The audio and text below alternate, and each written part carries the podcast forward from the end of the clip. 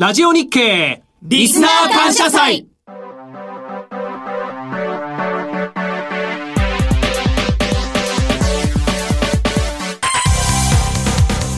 皆さんこんにちは。岸田恵美子です。ラジオ日経リスナー感謝祭。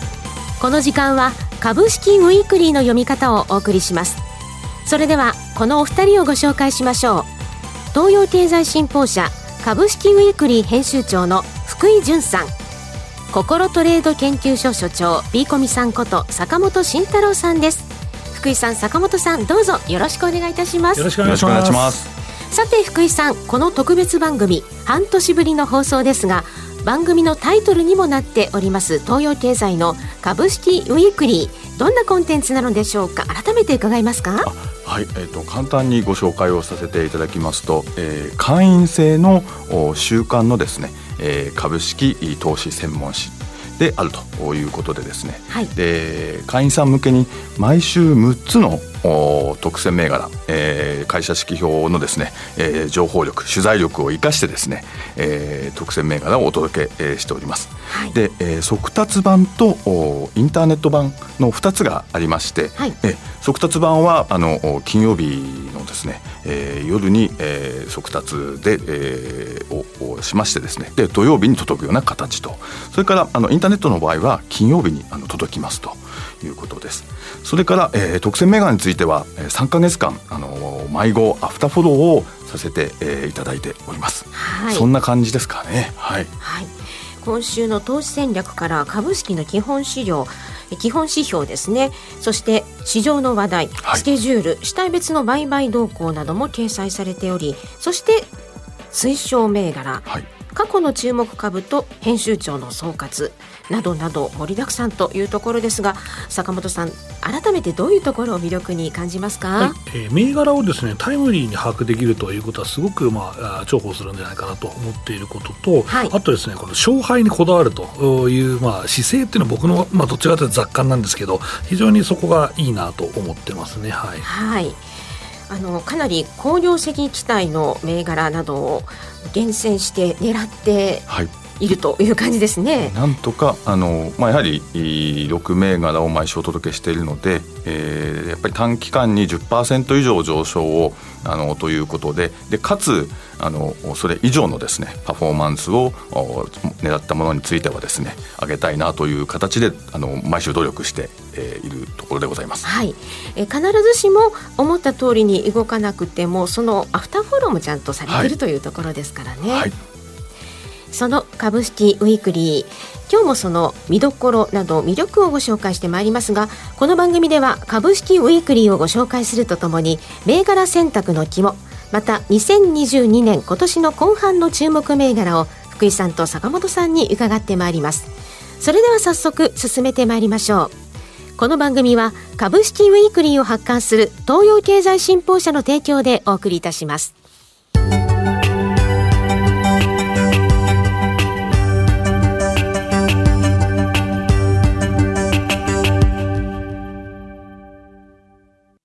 さて、株式ウィークリーの魅力といえば、毎回多くの特選銘柄として注目銘柄をご紹介しています。それではこれまでに本誌で取り上げた中からパフォーマンスの良かった銘柄とその選別方法について福井さんにご紹介いただきます。福井さんまず3銘柄挙げていただけますか？はい、えっ、と3銘柄ですが、えー、大阪チタニウムテクノロジーズ、えー、それから太平洋金属それから、えー、テイクアンドギブニーズの3銘柄ですね。はい。大阪チタニウムテクノロジーズ5726、4月11日号での紹介でした。この時は1300円台だったんですが、年初来高値が7月12日、3185円まで、およそ3ヶ月で2.3倍の上昇となりました。特に5月の下旬からぐんぐん右肩上がりに盛り上がっていった銘柄で、東方チタニウムとともに活況ですけれど、足元は大阪チタニウムの方が強いんですね。なかなか難しいところですけれども、あのやはり2007年ですかね、リーマンの前も、あの1万5000円台をつけたことが、あります、まあ、そういうやっぱり銘柄ですし、はい、えー、天井の高い銘柄ということで、やはりチタン、レアメタルっていうようなところでですね、ええ、ロシアのウクライナ侵攻を受けて、これはやっぱりあの動き出したなと、どこまでいくかわからないですが、あの今ご紹介したようにあの、天井が高いということでですね、えー、まずは行ってみようというところで、おかげさまで、あのかなりのパフォーマンスを記録することができたかもしれません。はい、坂本さん、大阪チタニウムは、もう連日、売買代金上位の常連となってきてますよね、はいうん、そうですね、えっと、上半期のプライムの上昇率も確か1位だったと記憶してるんですけど、はい、えっと、福井さんおっしゃった通り、やはり、まあ、航空機需要に、まあ、密接な銘柄でして、えっとまあ、リーマンの後の話もありますが、その前の、えっとまあ、同時多発テロをですね、2000年前半の、えー、時も、まあ、一回、その航空機需要が回復するときに相場になっているので、はい、それがアフターコロナにちょっと一緒にイメージされた部分もあったのかなと思います。はい、高い品質の金属チタニウムで世界首位、航空機向けに強みのある企業ということですね。それから太平洋金属5541は2月7日号でのご紹介でした。この時2893円という水準でした。年初来高値が3月25日の4590円。2ヶ月足らずで58.7%の上昇となりましたが、その後は下落。特に5月10日の決算発表後、窓を開けての急落となりました。足元は2300円台で推移する時間が長くなっておりますが、フェロニッケルで、えー、世界でも上位となっております。ニッケル価格の影響を受けやすい企業ですね。やっぱりニッケル相場の高騰、やっぱりあの今年の上半期の典型的なこうあの銘柄がこう2つ出てきたような感じではあるんですが、はい、えー、早めにやはりあのここも決してまあすごく早くはなかったかとは思うんですが、えー、しかしこれやっぱり注目しておくとあのいいかなと。という形で取り上げさせていただいて、はい、やはりニッケル相場を一つあの基準として上がっていったということでですね、えー、まずまずあのこれぐらいのパフォーマンスが上げられればただ売り方も難しかったんじゃないかなと、あの、えー、読者の方々でいきますと、こう、利益確定の場面というのもなかなか難しかったんじゃないかなというふうに思う銘柄でもあります。はい。坂本さん、太平洋金属、まあ、この今年ニッケル価格もだいぶ大荒れになりましたからね、はいうんうん、そうですね、なので、まあ、実際、市況に合わせての株価の上昇っていう期待も入ってたんですけど、まあ、意外とその後の急落は、今期の業績予想がすごく弱気だというのがまああって、ね、ちょっと投資家がちょっと、うんとおかしいぞってなったんですけど、はい、でも直近四半期の業績もいいので、さすがにこれは弱気すぎるんじゃないかなと思いながら見てました。はいそして3銘柄目のテイクギブニーズ4331。2月28日号で取り上げられた時、1188円。年初来高値が5月30日の1799円。5月の中旬までは1200円を中心とするレンジ相場でしたが、年初来高値がおよそ1800円近辺。3ヶ月で51.4%の上昇となりました。5月13日の取引時間中の決算発表を受けて一段高となって5月30日の年初来高値まで駆け上がったんですね。足元は1300円近辺に押し戻されておりますが、ハウスウェディングで有名な会社ですね。そうですね。あの、やはり、えー、リーマンのちょっと前ですかね、06年に2万円台をつけたこともあるような銘柄というのもあって、はい、ここまであの売られなくてもいいんじゃないかなと。しかしああのコロナがやっぱりありましたですからですね、えー、かなり厳しかったわけですけれども実は21年ぐらいもじわじわ上昇していたというのもあってだいぶあの慣れてきたかなというようなところで、えー、まあこれ以上のそのコロナの悪化はないだろうという形で、えー、業績も多分上振れがあるだろうという形でですねえー、指揮法記者の予想ともあの見ながらですね、はい、えー、取り上げさせていただいたような形であの一定程度上がってよかったなというふうに思います。はい。坂本さん、今年結構結婚式需要が盛り上がってますからね。そうですね。まあ、あの、コロナ落ち着いて、まあ、結婚式やろうっていう人が増えてくるっていうのと、まあ、実際コロナ全体の負担、コロナ銘柄が上がってたっていうのが大きかったんですけど、かなり波に乗った銘柄だなと思っていますね。これ、福井さん、逆にこれ、なんだろう、2月の、まあ、この、まあ、記載ですけど、はい、まあ、ここまで時間かかると思ってました、どっちかというと。そうですかね、こう、じっと見てて、正直どこで、えー、あのボタンを押すかっていうかですね、そこはあの去年も見ながら結局その、実は一度も取り上げよう取り上げようと思って、えー、去年の秋なんかは結局、えー、見送ったみたいなのがありまして、まあ、安いところでやっぱり、まあ、抑えるっていうのはやっぱ大事ですよね。年代前半っていうのは、まあ、やはりあの1500ぐらいになるとこう、やっぱり位置がちょっと変わった感覚があるので、4桁台前半っていうのが一つのあの価格的なまさに坂本さんがおっしゃったようにですね、はい、安いところでっていうのがあったかもしれません。はい、ありがとうございます。足元あのコロナの感染第7波かと言われてますが、行動規制は今のところはしないそうですね。あの政府が、えー、これからどういう対応を取るかというところにもよるかとは思うんですけれども、はい、やはりあの致死率のところを考えていくと、うんあのこれ以上こうまた逆戻りということはちょっと考えづらいかなと今のところは思っております。はい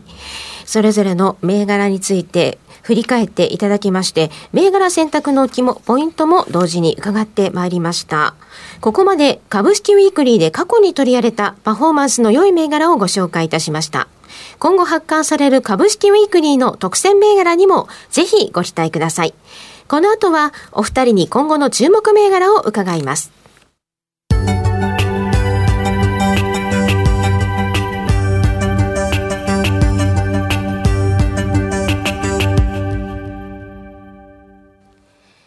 ここからは、銘柄選別のプロのお二人に、2022年今年後半の注目銘柄をご紹介いただきます。まず、坂本さんから3銘柄ご紹介いただけますか？はい。えっ、ー、と、まずはですね、ルックホールディングスですね。はい。8029スタンダード市場のルックホールディングス。その他。はい。えー、インフロニアホールディングスですね。5076インフロニアホールディングス。3銘柄目は？はい、えー、M アップホールディングスです。3661 M アップホールディングスですね。ルック、インフロニア、M アップ。この3銘柄のえ顔ぶれを見て、福井さんの第一印象いかがでしょうか、はい、えー、ルックにこう食いついた感あのちょっと食いつきたくなりましたですね。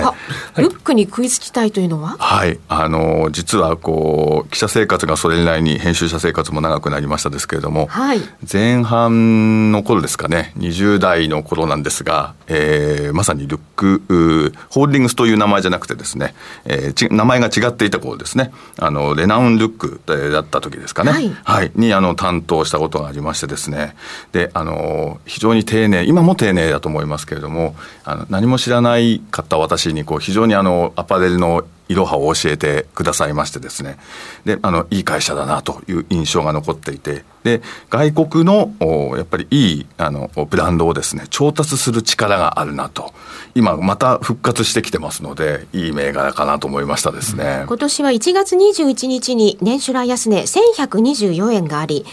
年初来高値は6月29日の1774円。中だるみを経て、足元また強いという銘柄ですね、はい。えー、意外とですね、まあ、このアフターコロナだと期待できるんですけど、コロナ禍も頑張ってた銘柄で、はい、あの EC が非常にまあ好調であったというところで、はい、まあ、今までのそのアパレル業態とちょっとまあ一歩違う、店舗はなきゃだめっていう形ではなくですね、ええ、EC の方に踏み出して、まあ、成功しているというのは、面白いなと思ってます。ネット取引の方ですね。はい。えー、第一四半期の、えー、段階で、この会社の決算期が12月なんですよね。えー、3月に締めたところまでは結構増収増益のペース。これが、まあ、年間保っていかれるかどうかということですね。すねえー、そしてインフロニアホールディングス。こちらも大変いろんなことで話題となっている銘柄ですが 株価は3月23日に年初来高値1171円がありまして右肩下がり6月17日に年初来安値892円まで下落という状況です、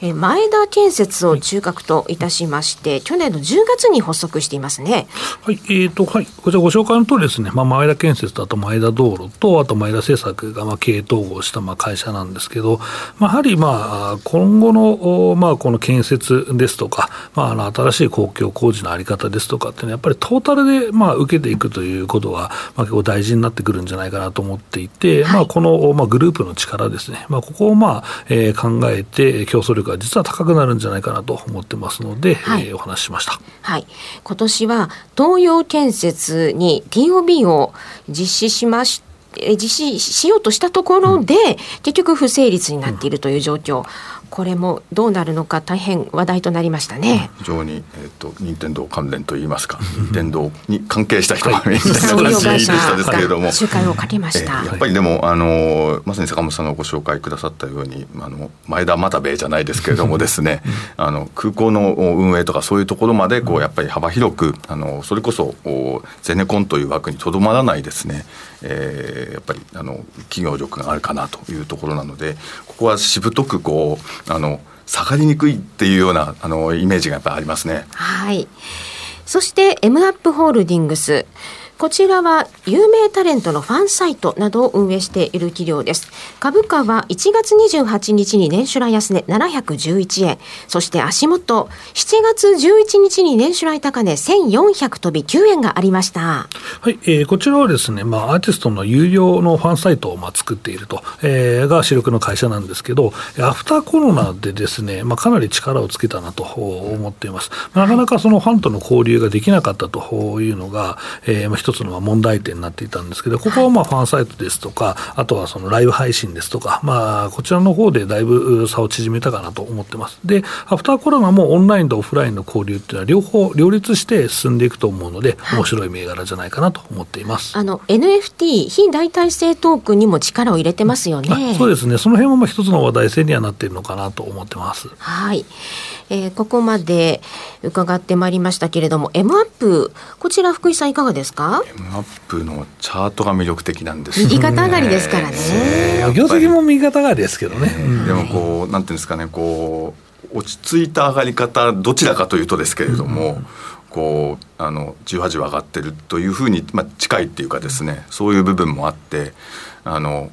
こうあまりこうなんていうんですかねアップダウンのが相対的にはというところもあってですねあの硬い銘柄選んでくるなってやっぱ坂本さんだなっていうのをですね あのこれは実感した次第で。あの私どものウィークリーも実はちょっと前に取り上げさせていただいて、うんはい、ただどこまでいくかというのはちょっと自信がなかったでしたけれども、うん、おかげさまでやっぱ成功させていただきましたですかね、はい、はい、M アップはあの今年はあの総合格闘技のライジンのはいはい。うん、あの今年の大会の独占オンライン配信権なども獲得していますね。すねえー、ここまで坂本さんの注目銘柄3銘柄伺ってまいりました。続いて今度は福井さんから注目銘柄をご紹介いただきましょう。まず3銘柄ご紹介ください。はいえーと、まず鈴も機構です。はいスタンダード市場の6405鈴も機構。そしてそれからオンワードホールディングス。はい、8016のオンワードホールディングス。3銘柄目は？はい東京景気7721の東京景気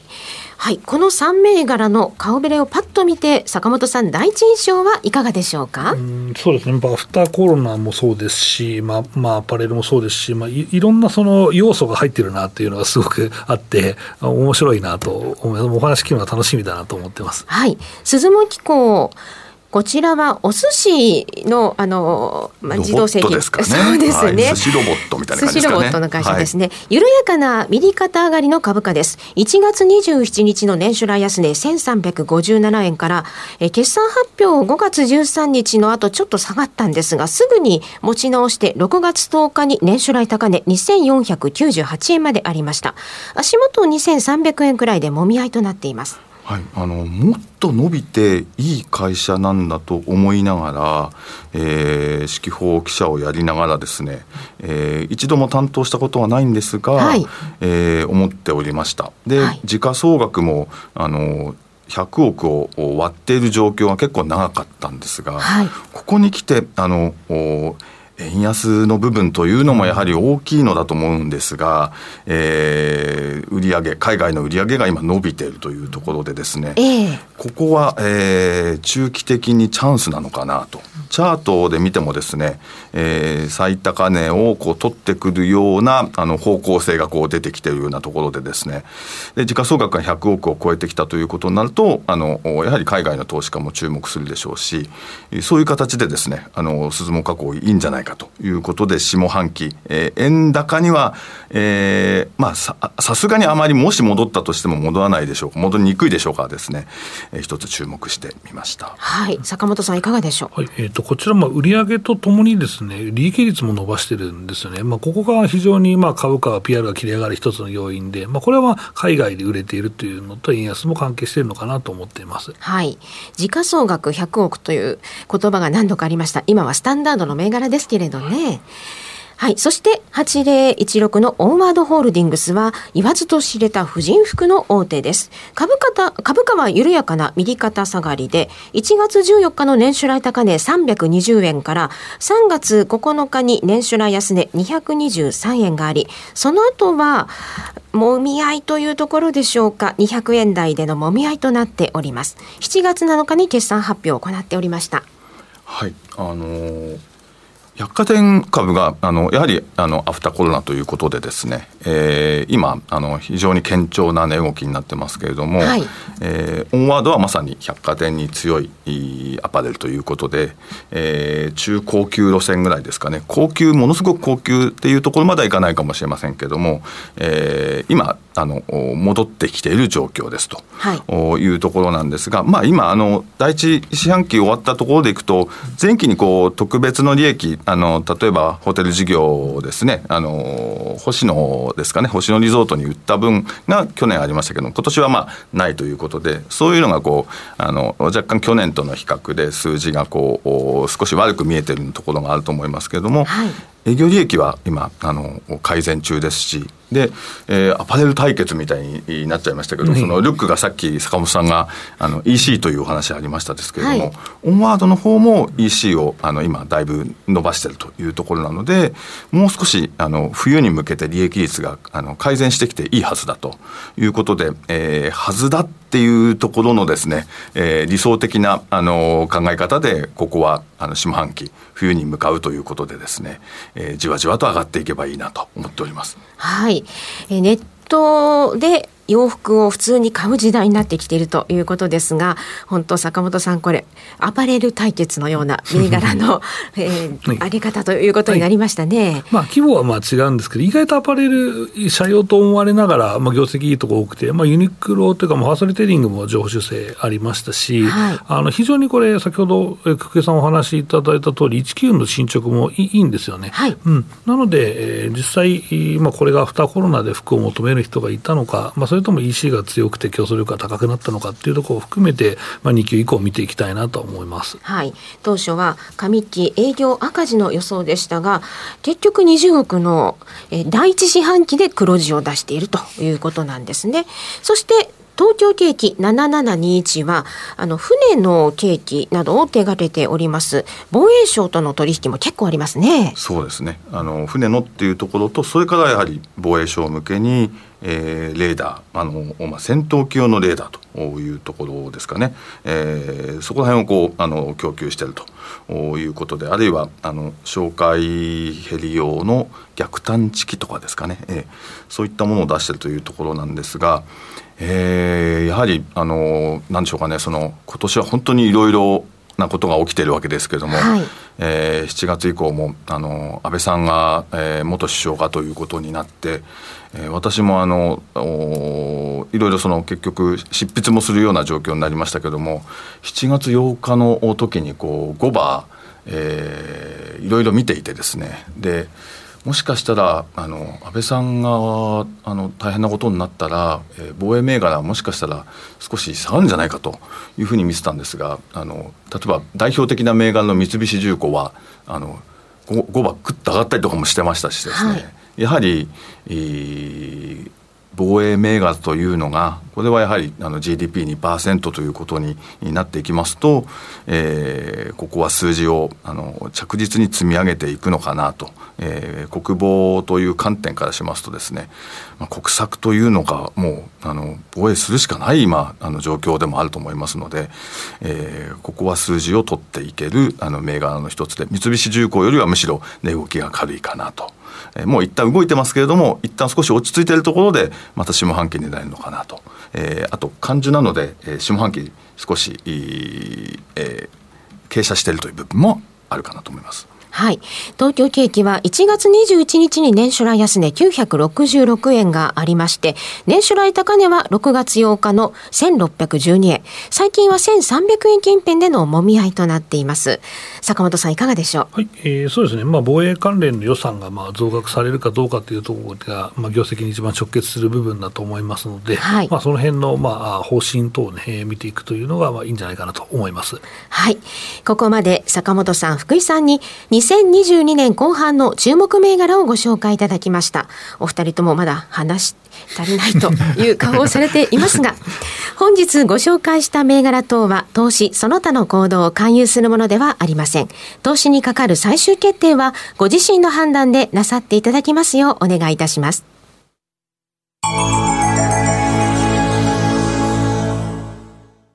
会員制の投資情報誌株式ウィークリー。会社指揮法の独自情報をチャートや受給の分析でタイミングよく推奨。毎週6つの特選銘柄をお届けいたします。インターネット版、速達版と2種類ございます。詳細は株式ウィークリーで検索。投資助言を行う株式などの金融商品に関しては、金融商品取引市場における相場、金利、為替、その他の指標による資産価値の変動によって投資元本を割り込み、損失が生じる恐れや、元本を超過する損失が生じる恐れがあります。リスクなどについては、各サービスの契約締結前の書面などをよくお読みください。株式会社東洋経済新報社、金融商品取引業者登録、関東財務局長、金賞第896号。てお別れの時間となりましたがここでプレゼントのご案内です。番組でご紹介しました株式ウィークリー最新号を10名様にプレゼントいたします。詳しくはリスナー感謝祭特設ページをご覧ください。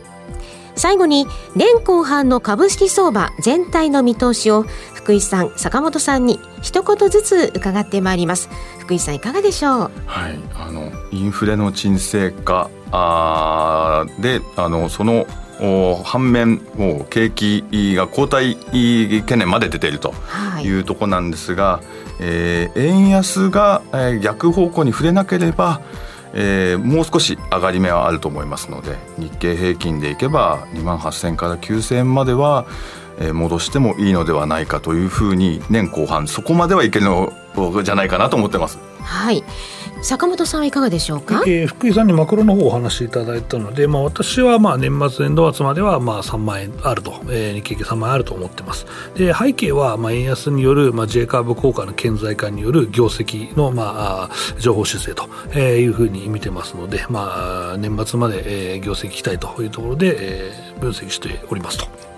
はい、今回でもお二人ともくしくも内需系の銘柄が注目銘柄で多かったですね。そうですね。まあ私の実はルックとかは韓国で、えー、まあ事業結構やってるので外需でもあるんですけど、はい、でも内需は回復していくっていうようなことを考えつつ、坂本さんはあのまさに韓国も、ね、あの入ってますので、そこはあのハイブリッド型でやっぱり硬いのかなっていうこういつも坂本さん硬いなって私は、えー、思います。はい、はい、ここまで東洋経済新報社株式ウィークリー編集長の福井潤さん。心トレード研究所所長坂本慎太郎さんとお送りしました。お二方ともどうもありがとうございました。ありがとうございました。お相手は岸田恵美子でした。この後も引き続きラジオ日経リスナー感謝祭をお楽しみください。